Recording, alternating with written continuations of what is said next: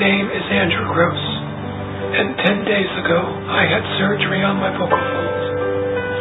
Earlier this year, the surgeon had diagnosed me with vocal fold granuloma and vocal fold paresis. Vocal fold granuloma is a benign condition where growths can appear on the vocal folds. Vocal fold paresis is where the vocal folds do not vibrate properly. To correct this during surgery, the surgeon was able to remove the growths, and pathology reports confirmed they were benign. Also, tissue was harvested from my stomach and transplanted in behind my left vocal fold in an attempt to get it to start vibrating properly again.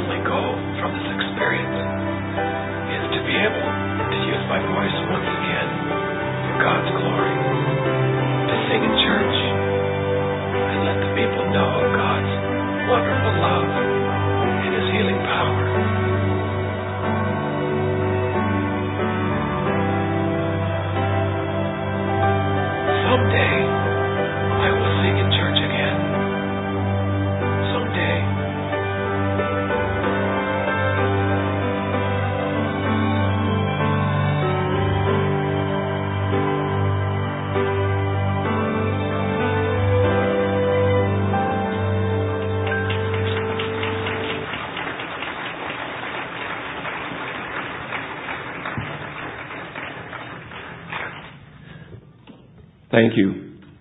I sound a little different today, don't I? Pastor had asked that I would share a testimony with you, and the other night at rehearsal, I shared a little bit of my testimony with the with the band and with the singers, and it turned out to be a three-point sermon, so I decided to script what I'm about to say to you so that Pastor still can still have his moment up here. So this particular journey began over a year and a half ago, when I noticed a stinging sensation in my voice. Regardless of whether I would talk or sing, something didn't feel right. So I made the trek to Pittsburgh to see a specialist at the Voice Center at U P M C Mercy Hospital. The initial test results were not good. Vocal fold granuloma and vocal fold paresis. I was taken back, dumbfounded. I didn't know what to say. At that time, my prized possession was my voice. And here something was terribly wrong with it.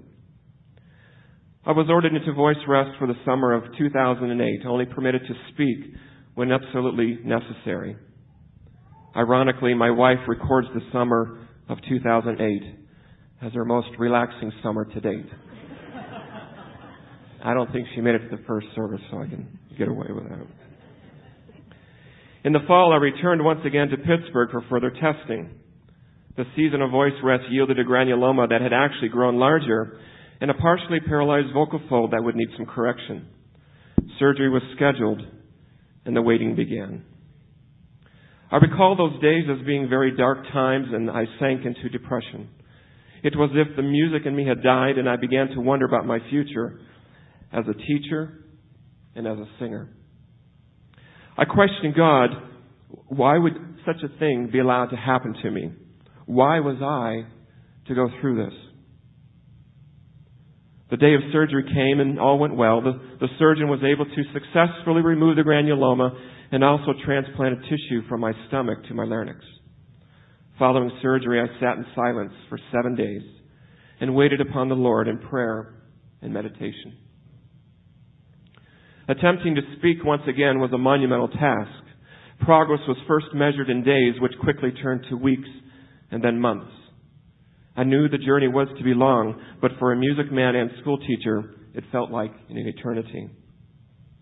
After the third month of recovery and therapy, things were not going well. Tests showed that the transplanted tissue was to be inadequate and that the symmetry of the vocal folds were still skewed. The surgeon was considering a second round of surgery. I remember leaving the hospital in tears. I was given two months to show signs of improvement, or surgery would be his only recourse. Although therapy continued, I knew I was needing a touch from God's healing hands. Hearts and souls from friends and family members, both local and across the United States, were united in prayer during this probationary period. The waiting, the praying, the trusting in God's word. I remember those days vividly. Prayer can change things, and it can change circumstances. I stand here today to profess to you that on the day I returned to Pittsburgh to determine if the second surgery was to be scheduled or not, that not only had the inadequacies been made whole and the asymmetries made symmetrical, but that the surgeon himself could not see where he had performed his work. The vocal folds were in alignment, and the scars had vanished.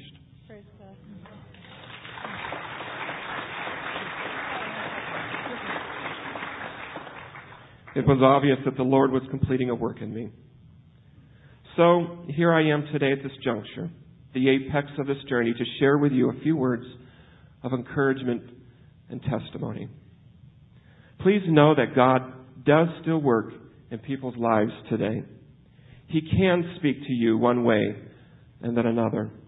All you need to do is quiet your heart and listen. Be still and know that I am God. Wait for the Lord. Be strong and take heart, and wait for the Lord. He conversed with me when I could not speak. He was the song of worship I heard when no one was singing. He was the symphony and no one was playing. He was the song in the night when darkness was at its fullest. I recall those days when some semblance of a singing voice began to reappear and my pride began to well back up, and I was planning what big song would I sing to showcase my new voice. A voice that could sing the high notes higher and louder with authority. Then in an instant, my pride fell and my mind went blank, and I heard God's voice speak to me. Andy, it's not your high notes I want. It's your high praises. I knew then that I was to offer a sacrifice of praise, a song of worship to Him here today. Wintley Phipps, a famous pastor and singer, is quoted, "It's in the crucible of your personal private sufferings that your noblest dreams are born. And God's greatest gifts are given in compensation for what you've been through." God's greatest gifts. I'd surely been through a lot, and for months I prayed that God would gift me with a new boat in my driveway. As of leaving for church this morning, it, it wasn't there. However, I have already found my greatest gift, and that is to walk in communion with our Lord while I am here on this earth. My prized possession is no longer my voice, but my heart of worship. And my noble dream is for you to find that too. Let's worship together.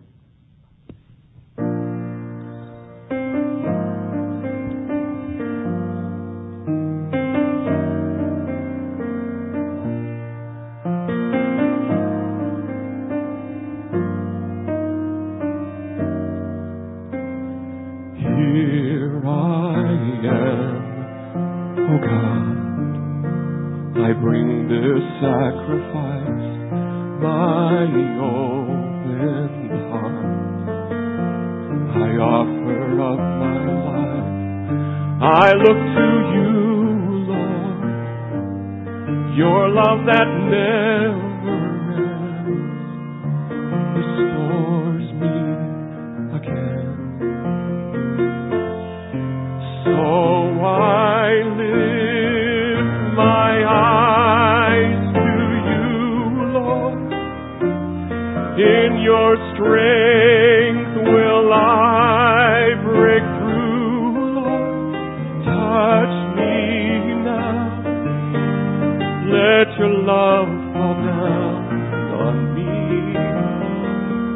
I know your love dispels all my fears. Through the storm I will hold on, Lord, and by faith I will walk on, Lord, and I'll see beyond my Calvary. I will be complete in you.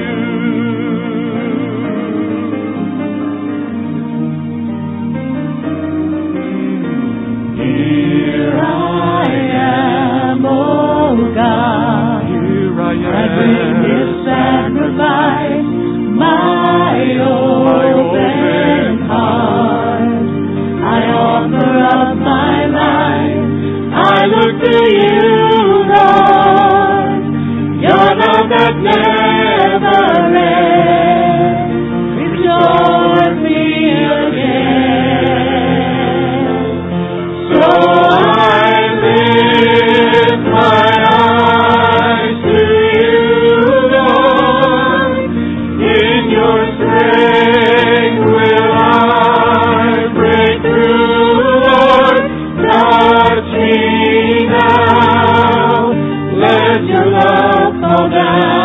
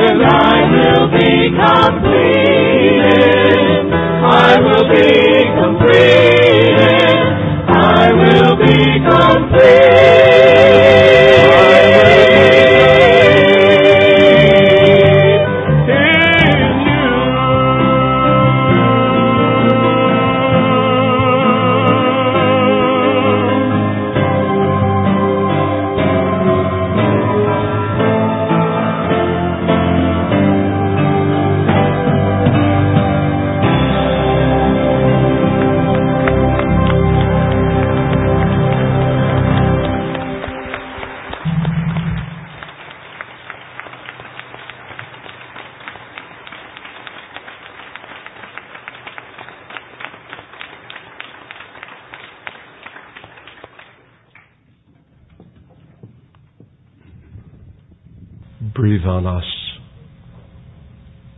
breath of God.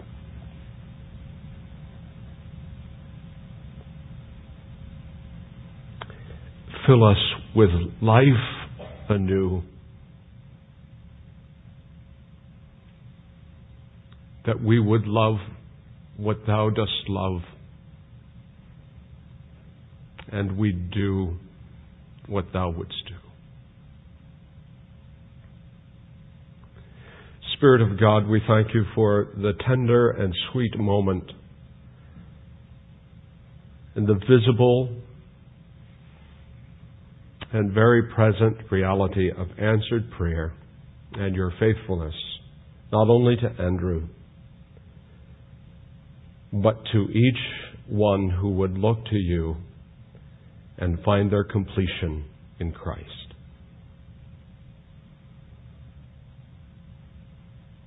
Thank you, Lord, that in the crucible of suffering, that some of your greatest work is done, and your plans and purposes for us are worked out for our good and for your glory. All praise and honor be to you, Lord Jesus. There's none like you, and we worship you today. Amen.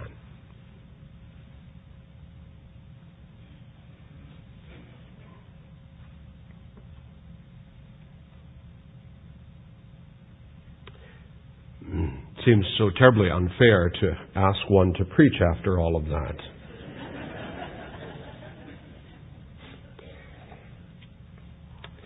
Before uh, we look to God's Word this morning, I want to say a personal word to you this morning. Uh, today is uh, my last day in the saddle, so to speak, uh, because starting tomorrow morning, Kathy and I will begin a period, a seven-week period of sabbatical rest. Uh, each of our pastors is given a time of sabbatical rest in appropriate intervals. And it is my time to take that rest, and um, to tell you that I'm not looking forward to it would be an extreme lie. Um, Kathy and I um, have not had seven weeks together. She's worked outside the home. She quit her job this week, and um, we've not had a seven-week period together like this um, since the early days of our marriage. And we've been praying that God would reveal himself to us in profound ways during a time of rest and renewal and restoration. And while we will miss all of you, uh, we will not stop praying for you and hope you will not stop praying for us. I'll be back in the office on October the fifth and back in the pulpit on October the eleventh. Fall is my favorite time of the year. And so we have plans to travel and to visit with our family and to visit friends. And uh, I have some projects on the honey-do list um, that need to get done. And uh, so I'm just looking forward to a time of rest. I'm not going away somewhere to study. I'm not going away for a course or anything like that. I told the elders that right now what I needed the most was just a period of rest. And so tomorrow morning, I will take my watch off. I plan to stop the clocks in our home. I will not answer the telephone. I don't plan to look at email. I will not respond to voicemail. So if you think I'm being rude to you, such is not the case. I'm being rude to everyone. And I just want to shut the world off for seven weeks. And I hope you understand that that is a gift to me, and I, I treasure it as a gift. Not everyone gets this privilege and opportunity, and I treasure that gift. But I plan to use it for God's good purposes in me, so that when I return in October, I will return with batteries recharged and spirit renewed, that I might be able to take the next leg of the journey uh, along with you. So our pastors, our fine team of pastors, and our elders and administrative staff will be watching over things while I'm gone. I've told them to not let me know anything that's going on. Even if the church is burning down, I'll see it on the evening news. So I'd rather not know about any of those things, and I'll learn all about it when I get back.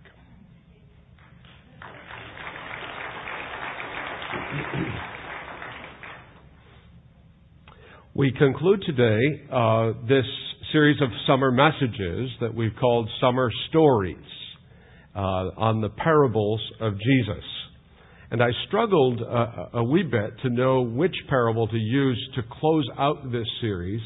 And I I kept coming back to the parable of the Good Samaritan and thinking it's such a classic parable. Everybody knows it nearly by heart. What what new can can come out of any preaching on this parable again? So that was enough of a challenge for me that I decided that I would dig into it. And so we're looking at uh, Jesus' parable of the Good Samaritan in Luke chapter ten, verses twenty-five through thirty-seven. Keith read it earlier for you. You'll find it, if you're using the Pew Bible, on page ten sixty-six. You may remember several years ago that a very astonishing thing happened in New York City. A construction worker named Wesley Autry was standing on a subway platform with his two young daughters, ages four and six, waiting for his train to come.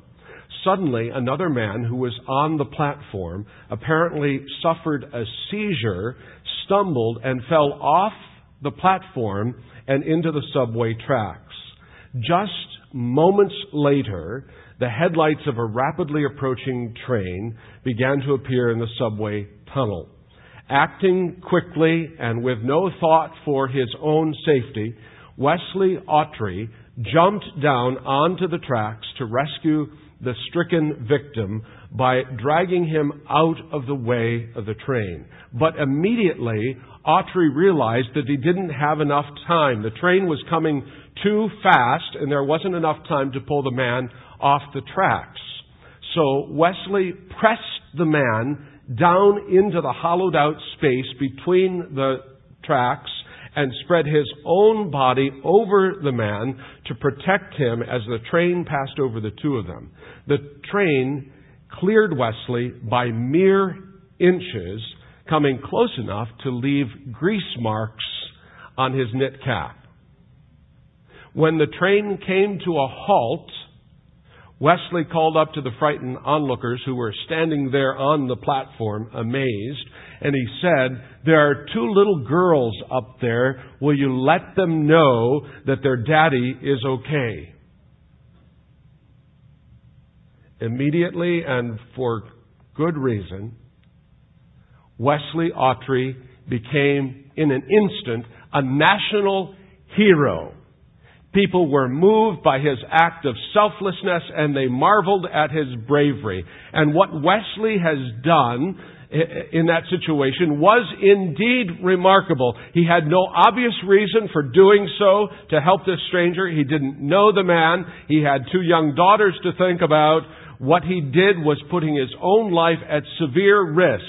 But someone was in desperate need, and Wesley Autry saw that need and was moved with compassion and did what he could to save the man's life.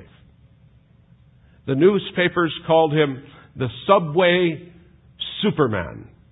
Another journal called him the Harlem Hero. But the headline in one of the newspapers described Wesley Autry in biblical terms. It read, "Good Samaritan saves man on subway tracks." Wesley Autry was indeed a good Samaritan. And many of us, when we first heard the story of Autry's bravery, we wondered, I know I did, if I had been the one on the subway platform that day, would I have acted as bravely? Would I have been as courageous as Wesley? Would I have what it takes to jump down into the tracks with a train bearing down to help that man? Would I have been a good Samaritan that day? Now, there are many people who believe that that's exactly the question that Jesus wants us to ponder in this parable, in this story. And that's why they say that the parable of the Good Samaritan is there. That was the point that Jesus was trying to get across. The parable of the Good Samaritan is undoubtedly one of Jesus' most familiar stories. And the way we usually hear this parable is Jesus' way of getting us to ask ourselves the question, am I willing, when the circumstances arise, to be a good Samaritan to other people. If I see a person lying in the ditch somewhere or in trouble on the highway or on subway tracks in distress, would I be willing to risk my own life to help them? Am I a good Samaritan? But I wonder if that's really what Jesus was saying in this parable. And that's why I think it requires us to take a fresh look at this story. You know this story well. There was a man that was headed toward Jerusalem. And in a village along the way, um, Jesus got involved in a, a rather testy conversation with this man. This man happened to be a local attorney, an expert in the law. And the lawyer evidently did not like Jesus' message. He had heard about this coming kingdom that Jesus was preaching about, and he was pressing Jesus, trying to make him look foolish, trying to pin him to the wall, attempting to expose a weakness or a hole in Jesus' teaching.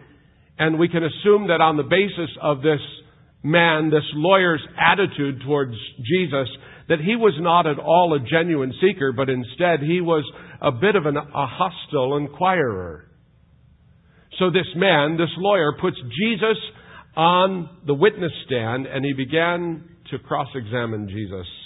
And he asked Jesus, Jesus, in your view, just what do I need to do to inherit eternal life? It's interesting, isn't it, that Jesus does not answer his question. But he answers the lawyer's question with another question. He says, you're the lawyer. What does it say in the law you are to do? Well, this, this man, this expert in the law, knew the, the law well, the law of Moses, and he quoted it. And he said, the law says that we are to love God with all of our heart, soul, and strength and mind, and to love our neighbor as ourselves. Well, said Jesus, then you have spoken rightly. You, you, you've got it down pat. You are to love God fully and love your neighbor as yourself. Do this, says Jesus to the lawyer. Do this, and you will have life. But the lawyer was not going to let the issue drop so easily.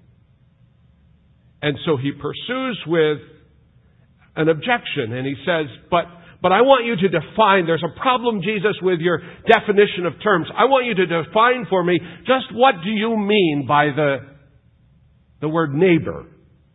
Be precise. Who exactly is my neighbor? And it was in response to that challenge, then, that Jesus shared this story, a parable about the Good Samaritan.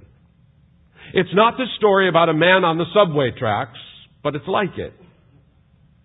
Jesus' story is about a man who's who's traveling down to Jericho and is mugged by a group of thieves and robbers, and the man is left bleeding and near death beside the road.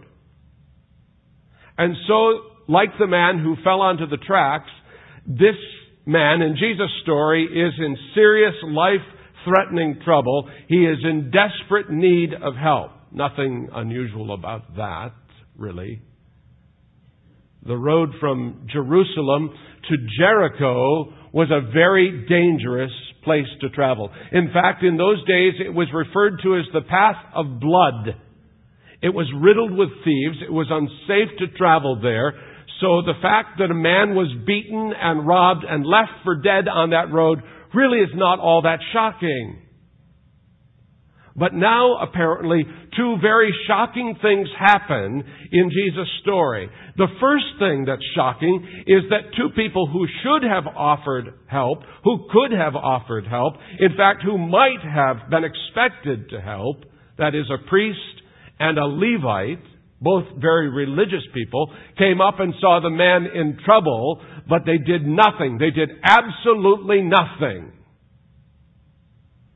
They intentionally avoided the man by crossing over to the other side of the road, and they continued their journey. Now, don't be too hard on these two religious men. Undoubtedly, they had very uh, many important things to do. Doubtlessly, they were on their way uh, uh, to meetings to discuss how to make the highway safer for pedestrian travel, and therefore they had no time to stop.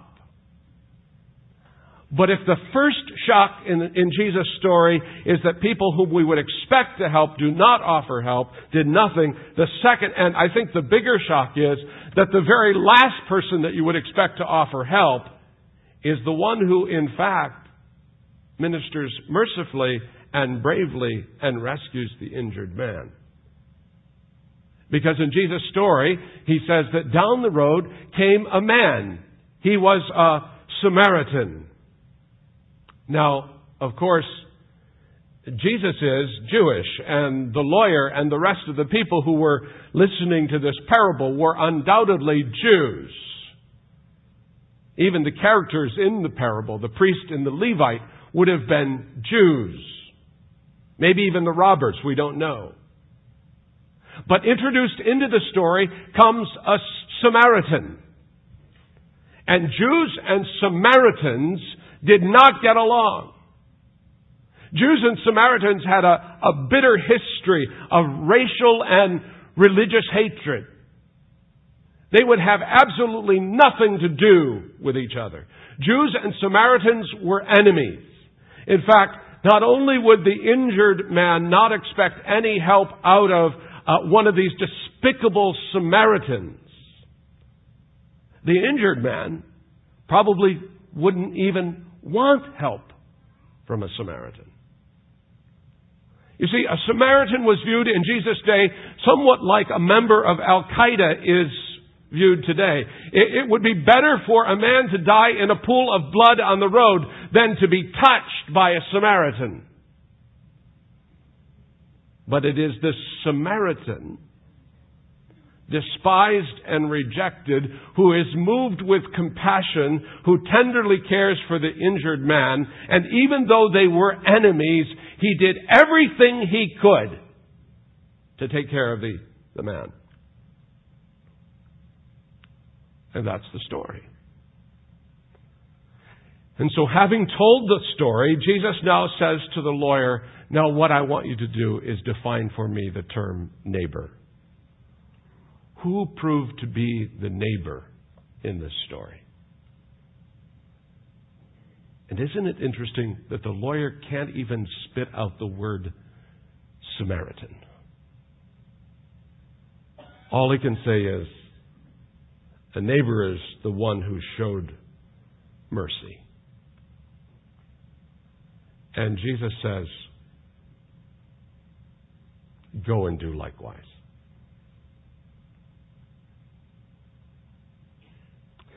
Now, as I said before, some people think that what Jesus is, is trying to attempt here in sharing this story is, okay, everybody, I want you to go out and be just like the Good Samaritan, be a good deed doer and help anybody who's in, in distress and help little old ladies across the street. And, and I want you to imitate the Good Samaritan. Go and do likewise. But I think that there are two problems with that interpretation, to turn this into some good moralism. The first problem, I think, is that if that really were Jesus' point, then I think he probably would have told the story differently. He, he would have made it into a simple moral example and left out all that troubling Samaritan business. What he would have said is that there was a man in trouble and there were three people who could have helped who passed by, and the first one didn't and, and the second one didn't, but the third one did. So be like the third one and not like the other two. But this isn't a simple moral story. And that, I think, is the problem in most of our Western reading of the parables today, as we look at it as a good moral story. But the parables always have something shocking, something surprising, something unexpected, something to be wrestled with and puzzled over. And in this story, it is the fact that an unwanted, rejected Samaritan is the one who shows mercy. Not the religious people. Not the people that you would expect to show mercy, but it is the member of Al-Qaeda that shows mercy. And that throws a monkey wrench into a simple explanation of this moral story. So there's something more, there's something deeper than uh, in Jesus' story than, okay, go out and be like the Good Samaritan. The second problem is even more significant to me. And that is that if Jesus wants to to make the point that he wants us to imitate the courageous compassion of the Good Samaritan, the sad fact is that you and I can't do it. We can't. That is why what Wesley Autry did on that day several years ago on that subway platform is almost incredible. It certainly is remarkable. Almost none of us in this room would have done that, because it's simply not in our nature to forget ourselves and to risk everything for someone that we don't know. Let's be honest. We would not, most of us, be able in and of ourselves to do that for a complete stranger. That fact was borne out several years ago in a very famous experiment that was conducted with a group of seminary students. What the researchers did was they gathered a group of seminarians together in a classroom, and they told these seminarians that, that they had an assignment, that they were going to have to give a talk on the parable of the Good Samaritan, and that that talk was going to be recorded and re- reviewed later by the professors. The thing was that the recording was going to be done in a building that was across the seminary campus, and unbeknownst to the students, on the path to the other building where the recordings were going to be made, the researchers had planted an actor to play the part of a man in distress, slumped in an alley, coughing and suffering. The students were going to make a presentation about the Good Samaritan. But what would happen, the researchers wonder? What will they do when they encounter a person in need? Would they be Good Samaritans? Well, as a matter of fact, no, they were not. Almost all of them rushed past the hurting man. One student even stepped over the man's body as he hurried to teach about the parable of the Good Samaritan. But before you go tisk, tisk, and look down your nose at these seminary students who couldn't put the parable of the Good Samaritan into practice, neither can we. Neither can we. Simply knowing in our minds what the right thing to do does not mean that we can do it. If we're going to be Good Samaritans, then this is going to be more than a mindset. This is going to require more than a change of mind. I'm telling you today that if we're going to go and do likewise, you and I need to have a change of heart. And that's what this parable is about, is a change of heart. Robert Wuthnow, a professor at Princeton University, once conducted some research about why some people are generous in compassion and, and others are not. And he found out that for many compassionate people, something that had happened to them somewhere in their past, someone had acted in compassion toward them in their past, and that that experience had transformed their lives and gave them a whole new outlook. For example, Wuthnow tells the story of uh, a, a young man by the name of Jack Casey. He was a rescue squad worker, an E M T. Casey was raised in a tough home. He was the child of an alcoholic father. He once said, "All my father ever taught me was that I didn't want to grow up and be like my dad." But something happened to Jack when he was a child that changed his life, literally changed his heart. One day Jack was having surgery and he was terribly frightened. And he remembers the surgical nurse who stood by him there and compassionately reassured him. And she said to him, "Don't worry, Jack. Don't worry. It's going to be all right. I'll be here right beside you. No matter what happens, Jack, I'll not leave you." And when Jack woke up again, she was true to her word, and she was still there. And years later, Jack Casey, who is now an E M T, now a paramedic, was sent to the scene of a highway accident. And a man was pinned underneath uh, his pickup truck, and Jack was trying to get him out of the wreckage. Gasoline was dripping down on the both of them. The rescuers were using power tools, the jaws of, of death, to, to cut the metal, or I guess it's the jaws of life, isn't it? The jaws of life. Wouldn't be good if it were the jaws of death. The jaws of life. They were using the power tools to cut the metal. And, and so any spark that those tools uh, could have ignited an entire combustion, a spontaneous combustion, and everything would have gone up in flames. The driver of the truck was horribly frightened. He was scared that he was dying. And Jack remembered what had happened to him on an operating table many years earlier, how that nurse had spoken tenderly to him and stayed with him throughout the whole ordeal. And he said and did the same thing for that truck driver. He said, "Look, don't worry. I'm right here, and I'm not going anywhere. I will not leave you." And Jack said, "When I said those words, I was reminded of how that nurse had done the same thing for me, how she'd never left me." Days later, the rescued truck driver said to Jack when he visited him in the hospital, "You know, you were an idiot for doing that. The thing could have exploded, and we could have both been burned up." And Jack said to the truck driver, "But I just couldn't leave you." You see, something transformed Jack Casey's heart and made him into a good Samaritan.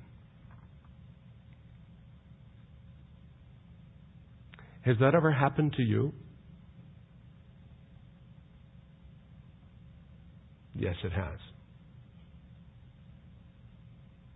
The point of Jesus' parable of the Good Samaritan, what the lawyer discovered and what we discover too, is that we cannot stand on the sidelines of life and figure out how to be good, defining our terms. Is this person my neighbor? Is this person my neighbor? Figuring out what we have to do to inherit eternal life. For all of our religious virtues and attitudes, we can't do it. We are helpless, helpless to be good Samaritans in our own strength. In other words, you and I are the person in the ditch. We are the one who lies helpless and needs rescued. We are the ones who are wounded beside the road. And along comes the Good Samaritan, a Good Samaritan named Jesus, despised and rejected, who comes to save us, who comes to tenderly speak to us and hold our hands and say, "I will not leave you. I'll not let you go." And this Good Samaritan, Jesus, lifts us up into His arms, and He takes us to a place of healing where we can be made complete in Him. He found you and me mortally wounded by sin. Men could not help us. Religion couldn't help us. We couldn't help ourselves. What we needed was a Savior. And that Savior is Jesus. And He showed compassion toward you and me, that while we were yet sinners, according to the Apostle Paul, that He died for us. Peter says it this way, That Jesus, this Good Samaritan himself, bore our sins in his body on the cross, that we might die to sin and live to righteousness. For by his wounds you were healed. So while we were still sinners and God's enemies, God saw us in the ditch. God had compassion on you and me. And in Jesus, he came to save us. So the question here is not the lawyers, what's the definition of neighbor? The question is, who has been a neighbor to you? And I'm here to give you the gospel news that Jesus Christ has been your neighbor. The crucified one is a neighbor to you. And we have been blessed so much by God's gift of eternal life, of forgiveness, of sin's cleansing, of adoption into his family. We have been so blessed, have we not? But now, because our hearts have been changed, you and I are now called to pass those blessings on to others. We are to pour out this changed heart and pour the blessings that we have received from God and pay it forward to others. We cannot be servants who, having been shown mercy by God, we cannot withhold it from others. So I'm calling us as a church, because we've experienced the extreme mercy of God, let's get going. Because our hearts have been changed. Let's get out of the pews and go into the city street. Let's go into the nursing homes. Let's go to the outreach centers. Let's, let's help these kids with their school boxes. Let's pour out an offering for Hearts for the Hungry, for the least of these, because we have experienced the mercies of God.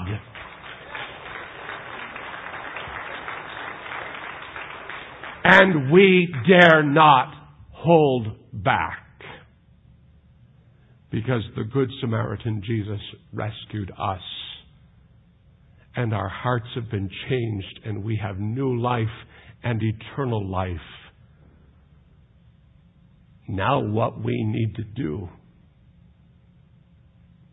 is to go out those doors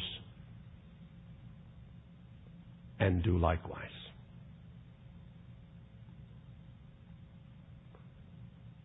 So says Jesus. That's what this coming kingdom is all about.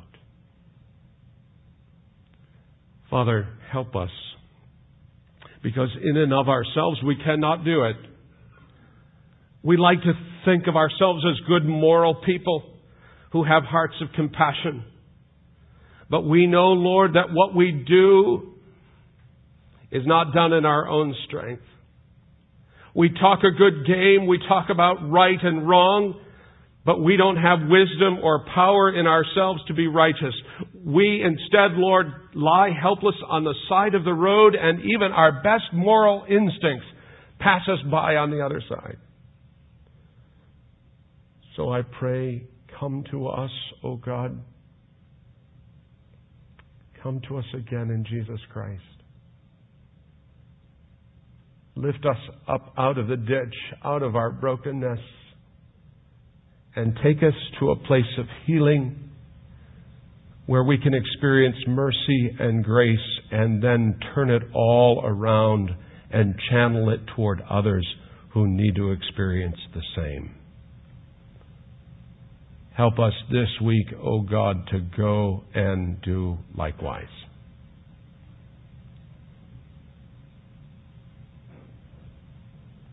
Now dismiss us with your blessing and your peace. Will you, O God, over these next seven weeks, keep watch over this dear flock of God? Will you watch between us while we are apart? And will you keep us reaching out, going deeper, going farther, going to the uttermost parts of the earth, bearing the good news of a good Samaritan who comes to rescue those who are needy and broken and near dying. Empower us by that Spirit, we pray. Now may the Lord bless and keep you. May the Lord make His face to shine upon you. May the Lord be gracious to you and grant you peace. In Jesus' name I pray. Amen.